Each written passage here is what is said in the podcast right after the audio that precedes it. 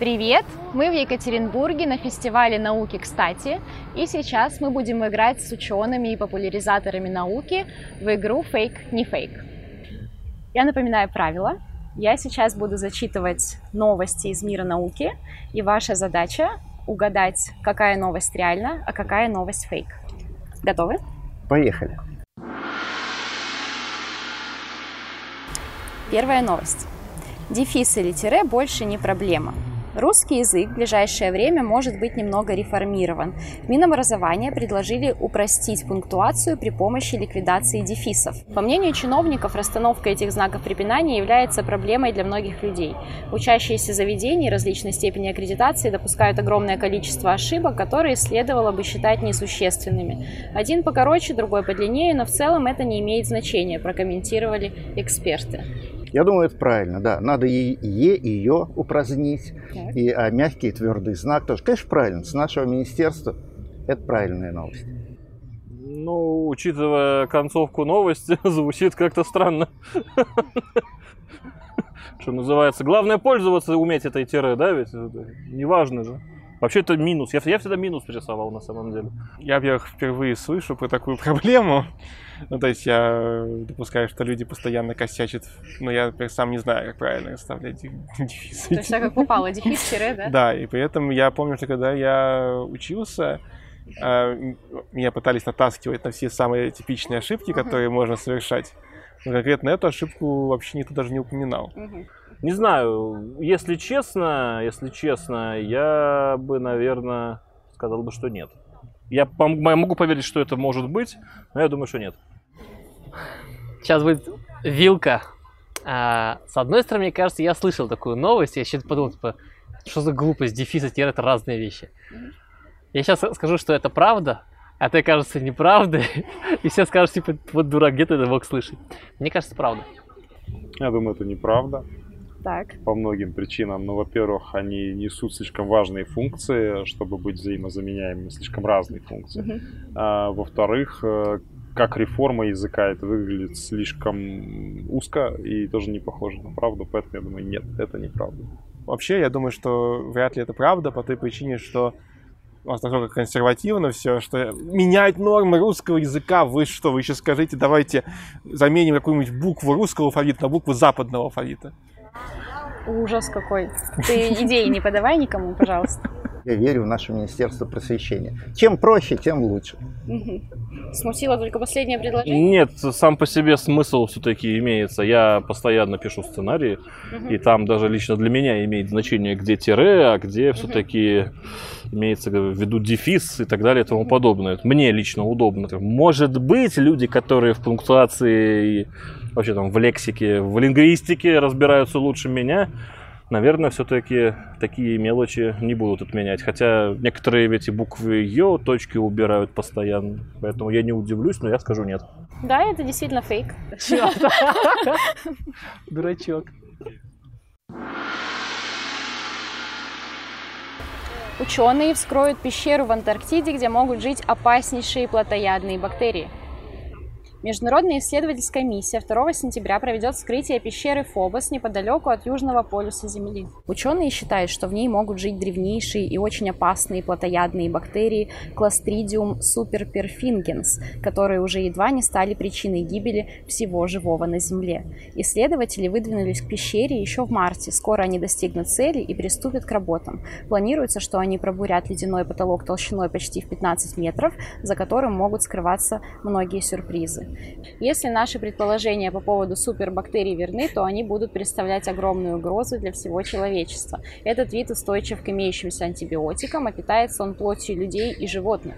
Если такая бактерия распространится в мире, погибнут миллионы или даже сотни миллионов людей, поделился руководитель миссии, профессор университета Стэнфорда Роберт Райт. Концовка нравится. Роберт Райт. Вы что, специально для либертарианца такие вопросы задаете? Чё не про Свирин? Или Пожарский? Не знаю. Ну, пусть будет фейк. Не знаю. Ну, мне кажется, я тоже слышал что-то подобное. Либо я читаю какие-то сомнительные ресурсы. Фейк.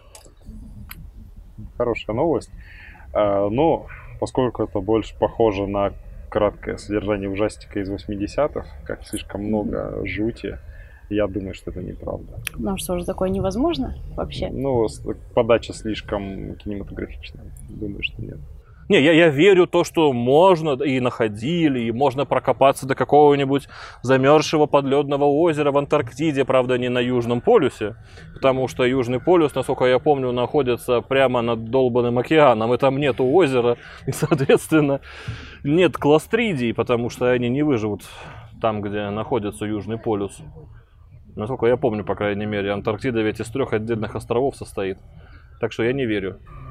Мне кажется, в названии этой бактерии кроется какой-то подвох. К сожалению, я не знаю этого мертвого языка. Как там еще раз звучало? Clostridium superperfringens. Короче, все равно не помогло мне это. Там, наверное, какая-нибудь пасхалочка спрятана. А могли бы и догадаться, что это фейк, да? Кроме того же, еще видовое название этой кластридии радует, если с латинского переводить.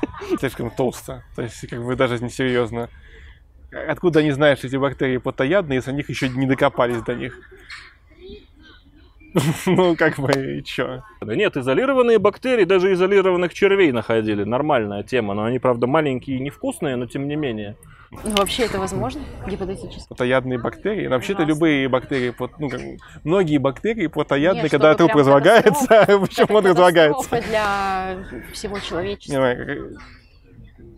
От бактерий нас защищает отличный вариант нашего иммунитета, а так разные бактерии были бы охотно бы скушали нас. Ну не, вообще, понятное дело, что кластридии не настолько плотоядные, это раз. Во-вторых, ну, типа, чуваки, какого фига я могу аспирином на эту бактерию посыпать, которая там 5 миллионов лет квасилась, она загнется, пенициллином, там, не знаю, пописать на нее из шприца, и она офигеет. Устойчивый к антибиотикам. Ну, а каким образом она получит устойчивость к антибиотикам, если именно этот штамм был изолирован? Отлично, пусть будет дальше устойчивый к антибиотикам. Где-нибудь там, в мире фейков. Это, конечно, фейк, но очень хороший. На Южном полюсе толщина льда вообще 3 километра с половиной, так что там до пещеры далеко. Подловили вы нас. Это фейк, действительно. Третья новость. Индейцев майя заподозрили в использовании праха правителей при изготовлении мечей. Мечей – мяч. Мячиков? Мячиков, да. А не мечей, понятно. Археологи во время обследования пирамидального храма Солнца в древнем городе Танино обнаружили помещение и склеп, в которых находились больше 400 сосудов с органическими материалами, человеческим прахом, древесной золой, резиной и корнями растений. Ученые предположили, что обнаруженные останки людей индейцы майя использовали при изготовлении резины. Похоже, в последующем из нее делали мечи для ритуальных игр, сообщается в пресс-релизе Национального института антропологии и истории Мексики. Я в это верю. Попинать начальство после его смерти – это одно удовольствие. Очень похоже на новость Яндекс.Дзена. Да. Я не знаю. Я вообще такие новости не читаю. Я, с одной стороны, где-то читал, что действительно довольно давно вообще существуют различные игры, связанные с мечами. Но при этом я бы предположил, что древние мечи были бы сделаны из кожи, а не из резины. И вообще резина, мне кажется, что это достаточно современная вещь. Резину изобретели когда? Это не помню, но это явно были не майя. Прах, пожалуйста. То есть я верю в то, что можно прах использовать. И мне кажется, что вот на резине эта история тоже попахивает фейком. Нет, прах, бог с ним. Резина откуда у них? Все в резину утыкается. Все в резину утыкается. Прах. Он, наверное, черный. Для ритуальных игр. Да фиг с ним, с ритуальными играми. О, белка. Там реально белка. Вон не увидишь, а вон там вот по елке прыгает. Вот тут бы я совсем не удивился, потому что игра в мяч — это вроде как ритуальная вещь, и она была во многих племенах южноамериканских. Я не слышал, из чего эти мячики, собственно, делают. Я знаю, что это не совсем те мячики, к которым мы привыкли.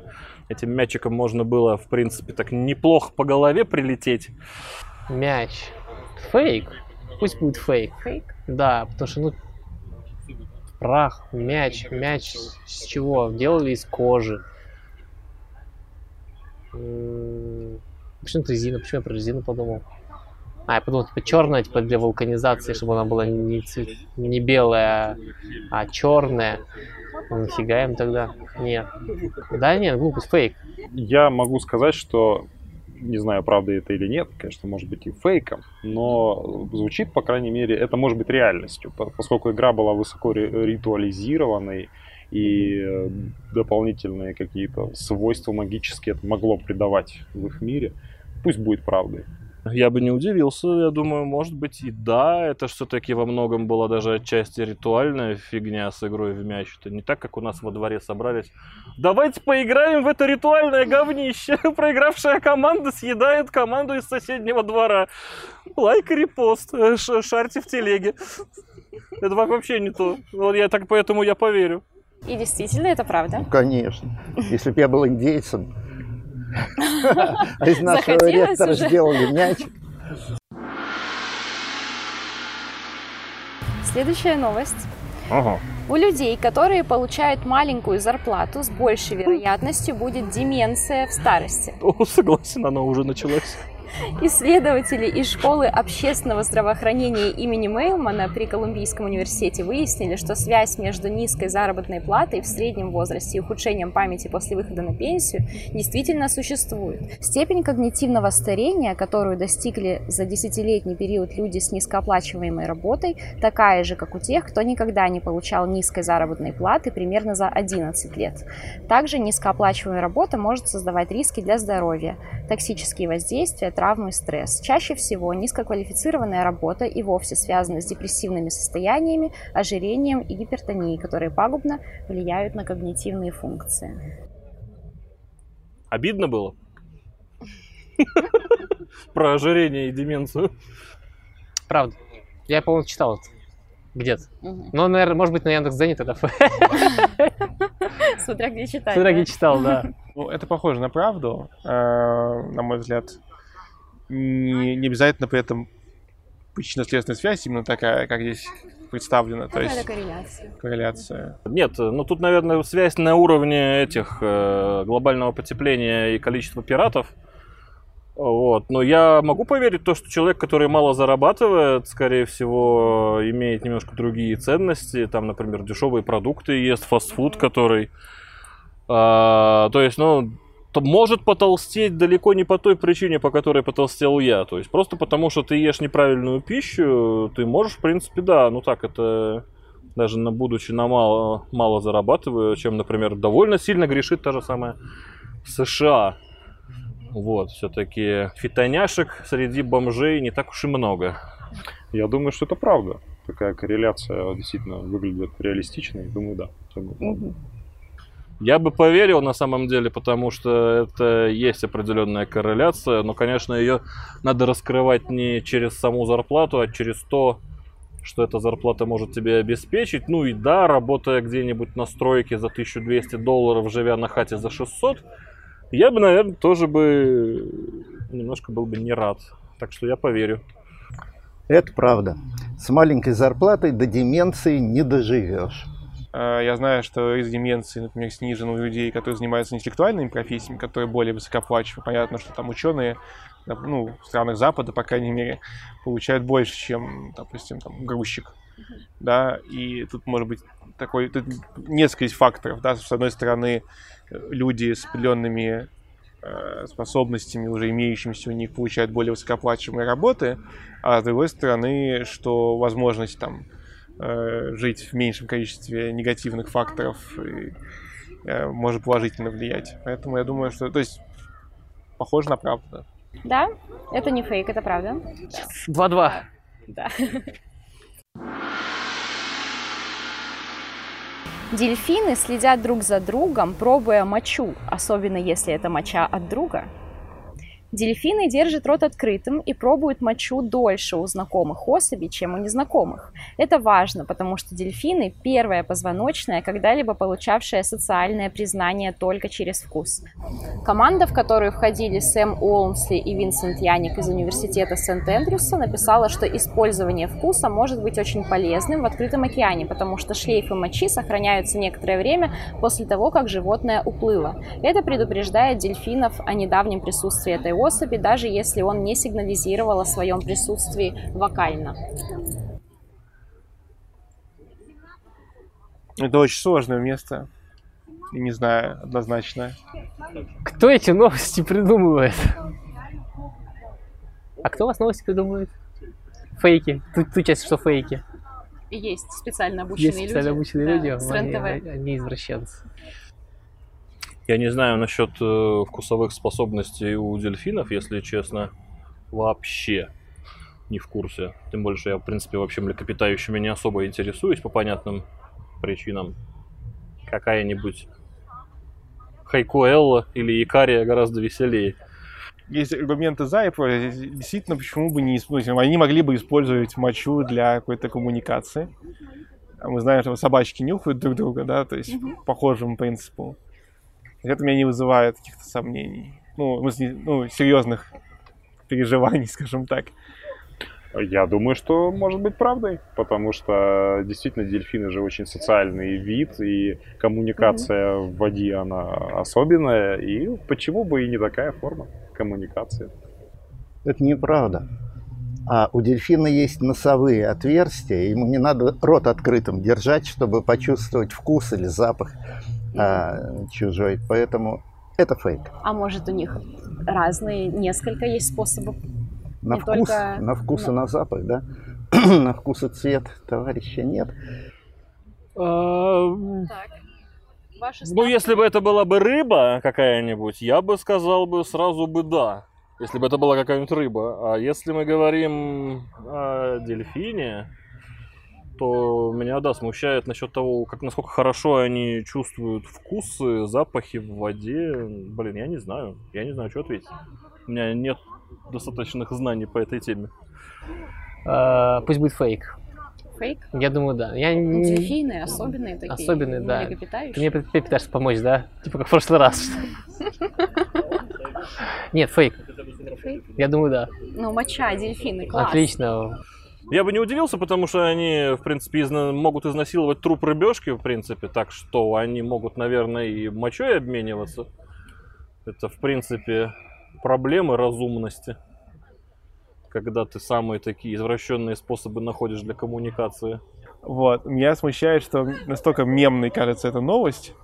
Если бы это было правдой, мне кажется, что как бы все бы это запостили. То есть, мне кажется, что я бы про это из 30 источников услышал бы с вопросами типа «Правда это или нет?» типа, или вот «Дайте этим Шнобелевскую премию» или еще что-нибудь.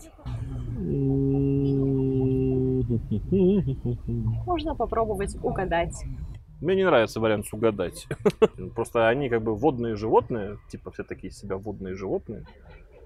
Вот, но у них-то язык принадлежал млекопитающим, и он приспособлен как бы для определения вкусов, будучи когда ты сухопутное существо, в принципе, во рту тоже не особо сухо. Ладно, пусть будет. Я говорю, я до дельфинов точно не удивлюсь такой фигне. Я даже соглашусь, окей. Возможно, но как бы будет. Сразу себя обезопашу. Ставлю вероятность 30%, но все равно соглашусь. Потому что я не удивлюсь этому от дельфинов. Это похоже на то, чем ученые могли бы заниматься, изучением мочи у дельфинов, но я думаю, что это фейк. Нет, это фейк. Ну что ж, это не фейк. Нет. Это не фейк, да. Какие дельфины неразборчивые. Я пыталась помочь, но, увы. Что, правда? Это правда, это не фейк. Дельфины, вы отвратительны. Да, там у дельфинов на самом деле очень много всяких приколов в поведении. Они вроде бы как бы и разумные. У них и количество этих нейронов в полушариях мозга и само количество этих борозд. Ух, круто, все. Сложно, но как это, с большими мозгами приходят большие извращения. Да. 5 из 5 попаданий уже, что ж такое? Действительно, это правда. Я недавно тренировался стрелять с колесницы просто, поэтому все хорошо. Блин, черт.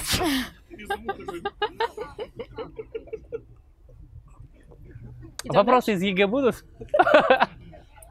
Сразу потом, сейчас начнем. Я выйду на них и я отвечу. В принципе, на это можно будет закрывать все. Следующая новость. Идеальный рецепт окрошки.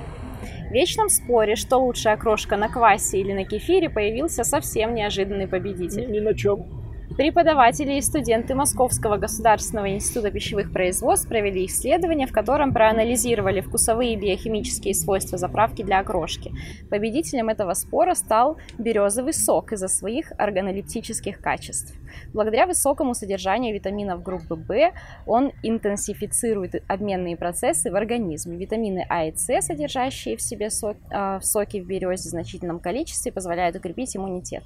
Дубильные вещества помогают наладить работу кишечника, органические кислоты улучшают аппетит и пищеварение, выделение желудочного сока.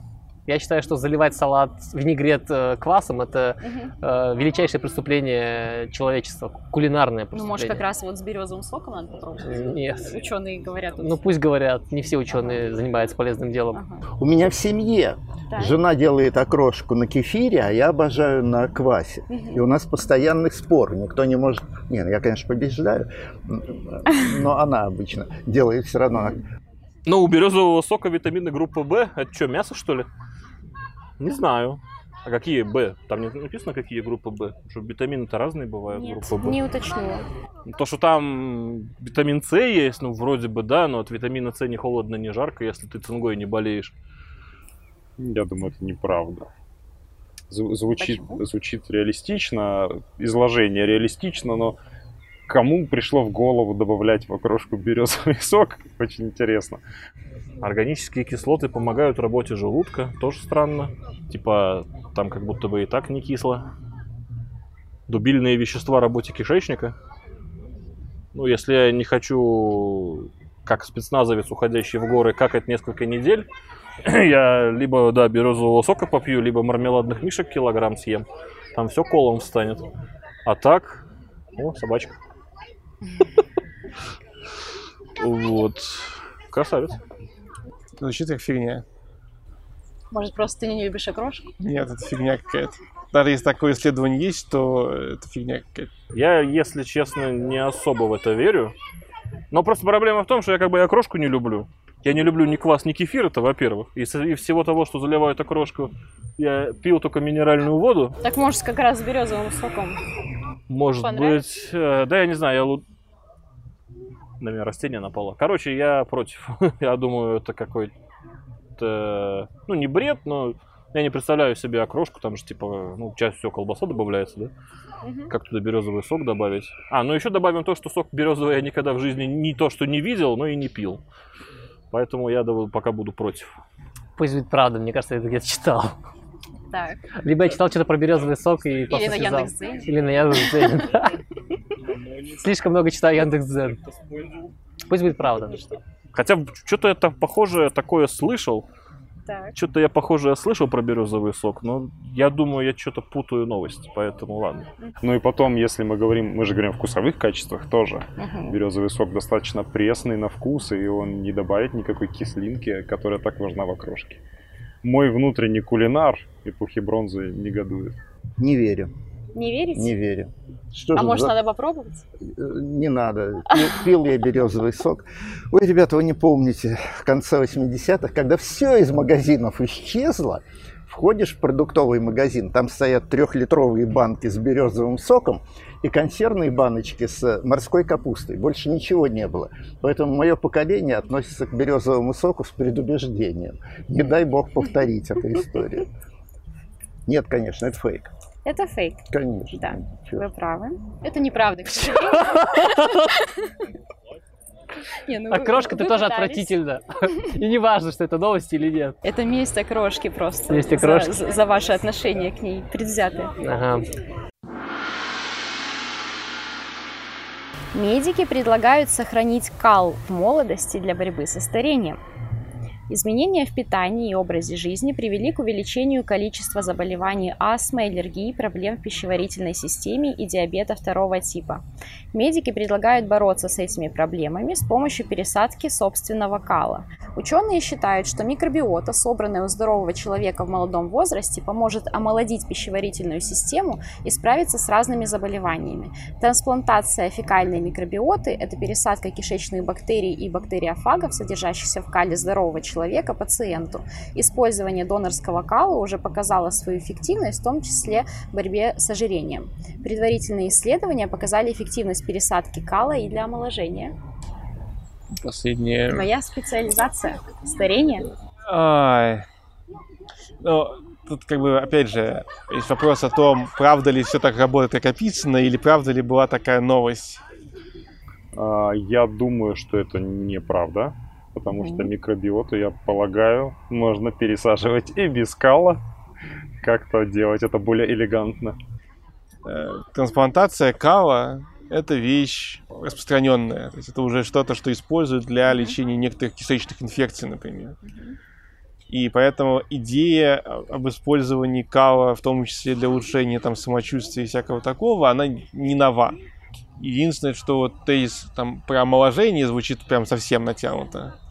Я себе легко представляю какой-нибудь стартап, который хочет это делать, как есть, допустим, там компании, которые предлагают там, повинную кровь детскую замораживать. Вот так можно и кал замораживать.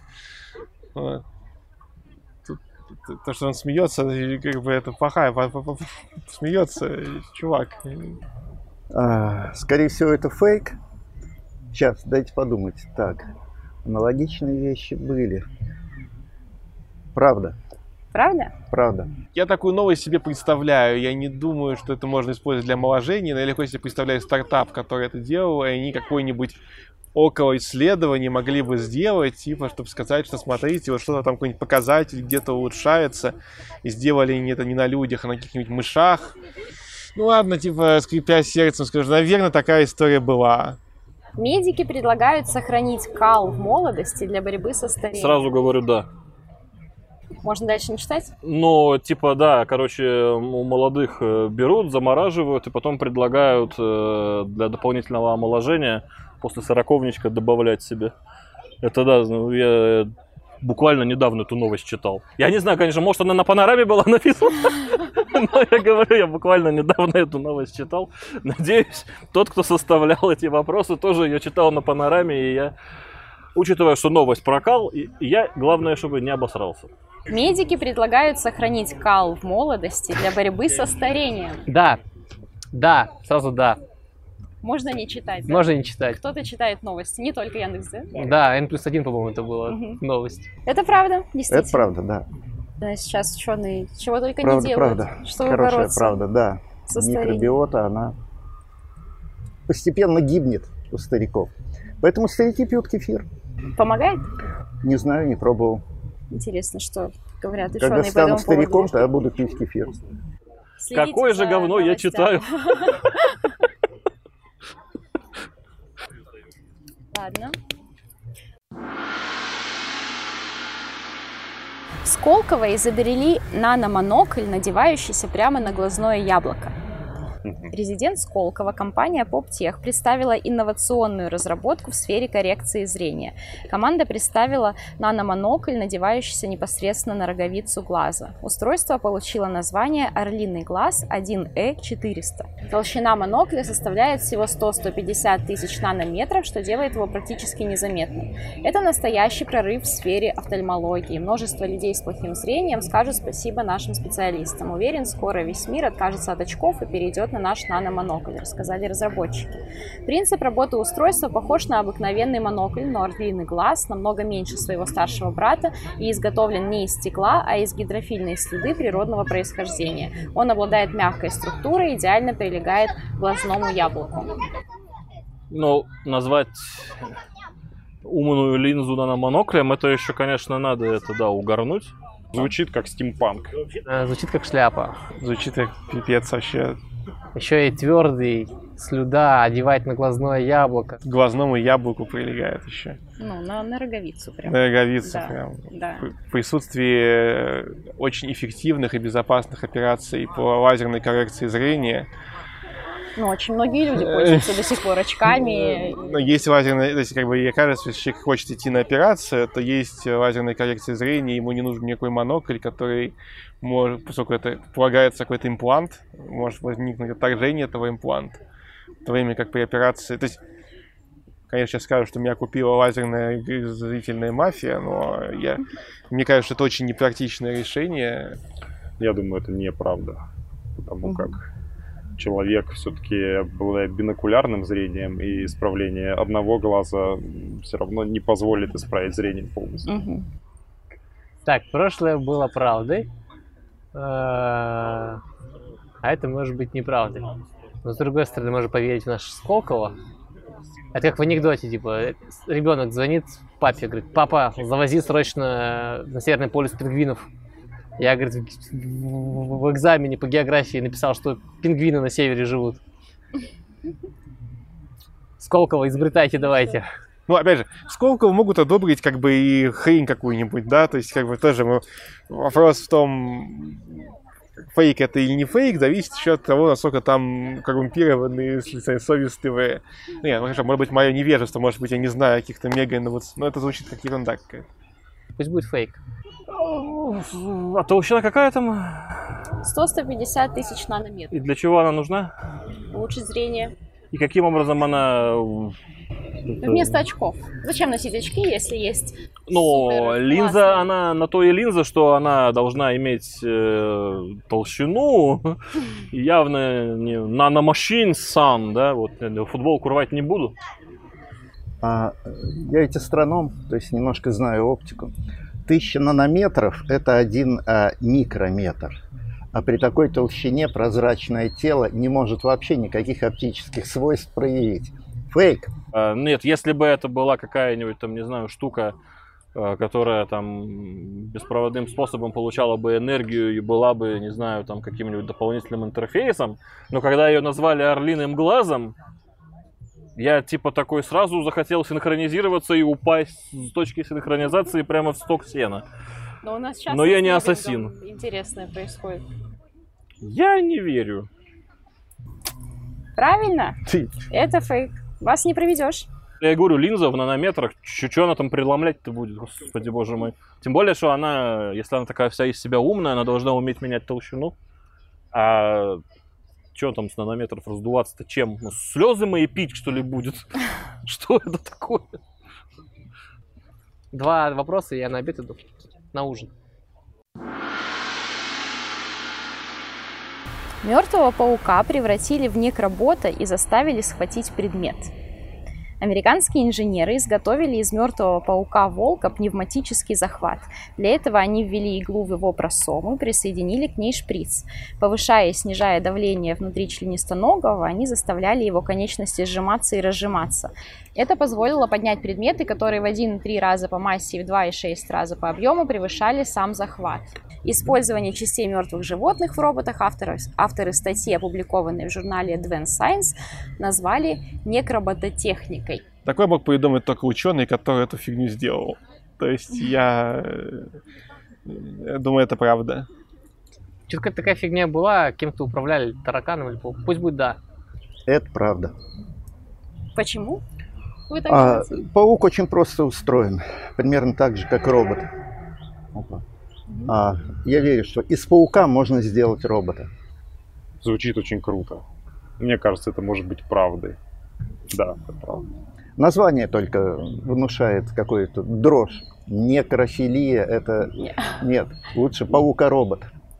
Или робота-паук. Мертвого паука превратили в некробота и заставили схватить предмет. Недавно было. Он даже сам себя, он не сам себя, а своего друга поднимал. 2 некропаука друг друга мучили. Вообще тупняк. Чуваку в мозги прямо этот шприц долбанули. У них же на гидравлике работают. Ну, именно у пауков, у сенокосцев на мышцах. А у этих пауков на гидравлике. Там гемолимфу прокачивают. И вот так. А для чего вообще это может быть полезно? Зачем? Зачем это? Во-первых, это неправильный вопрос к ученым. То есть вопрос, зачем это может быть полезно, ученых не волнует чаще всего. Я это делаю. Можно или мы нельзя? Это делаем, потому что можно, потому что это прикольно. Но это может пригодиться. Ну как вот этот гейм левитировал лягушку, зачем это нужно? Ну не зачем это можно. Вот. Нет, я вообще наверняка можно это сделать. Наверняка можно придумать этому какую-нибудь цель.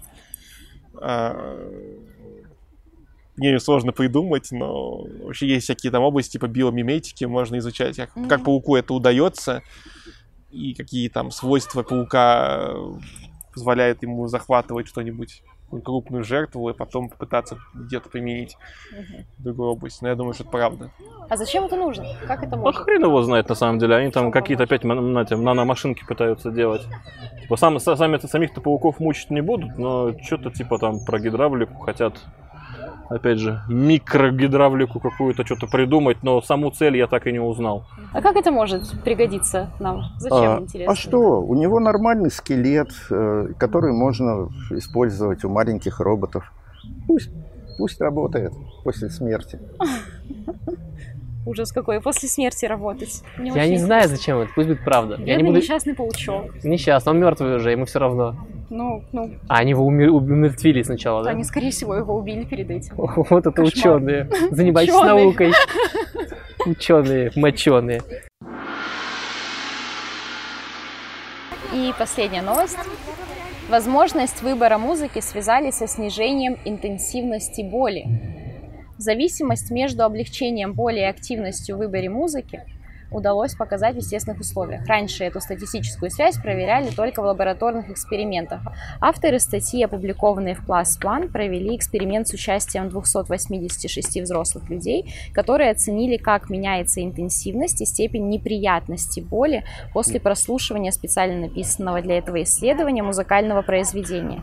Оказалось, что выбор музыки влияет только на уменьшение интенсивности боли, но не связан с уменьшением неприятности. Субъективно люди способны оценивать две эти характеристики более независимо.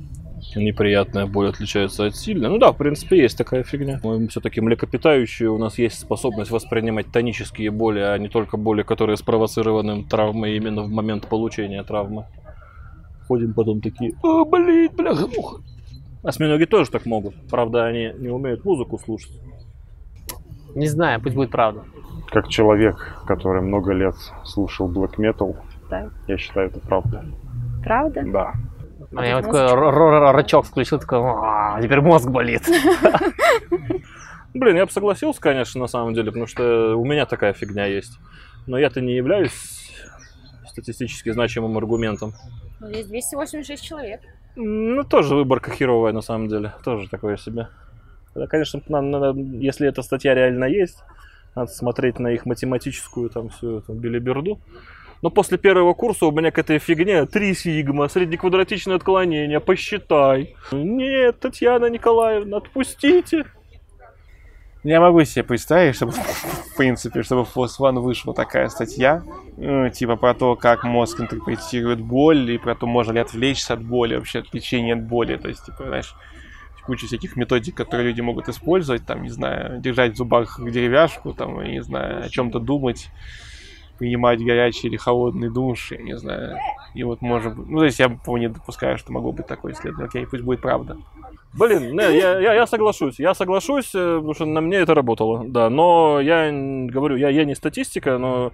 Я буквально, например... Вот бывает ситуация, да, вот я вот любитель, например, когда я ничего не делаю, я люблю набухаться. Потом на следующий день просыпаешься, вот это давление там где-нибудь 170 на 110. Сидишь его периндоприлом, анаприлином сбиваешь, чтобы ни тахикардии, ни давления не было. Смысл в чем? Когда ты начинаешь какую-то отдельную музыку слушать, то у тебя даже, в принципе, может это давление измениться. Смотришь, например, какой-то фильм с определенным настроением, у тебя изменяется давление, либо ты успокаиваешься. Не знаю, там пошел, например, расчленку какую-нибудь смотреть там по телеге. Такой сидишь, а ты чувствуешь, что у тебя, ага, сейчас гипертонический криз начнется. Лучше падать сразу. И, короче говоря, верю.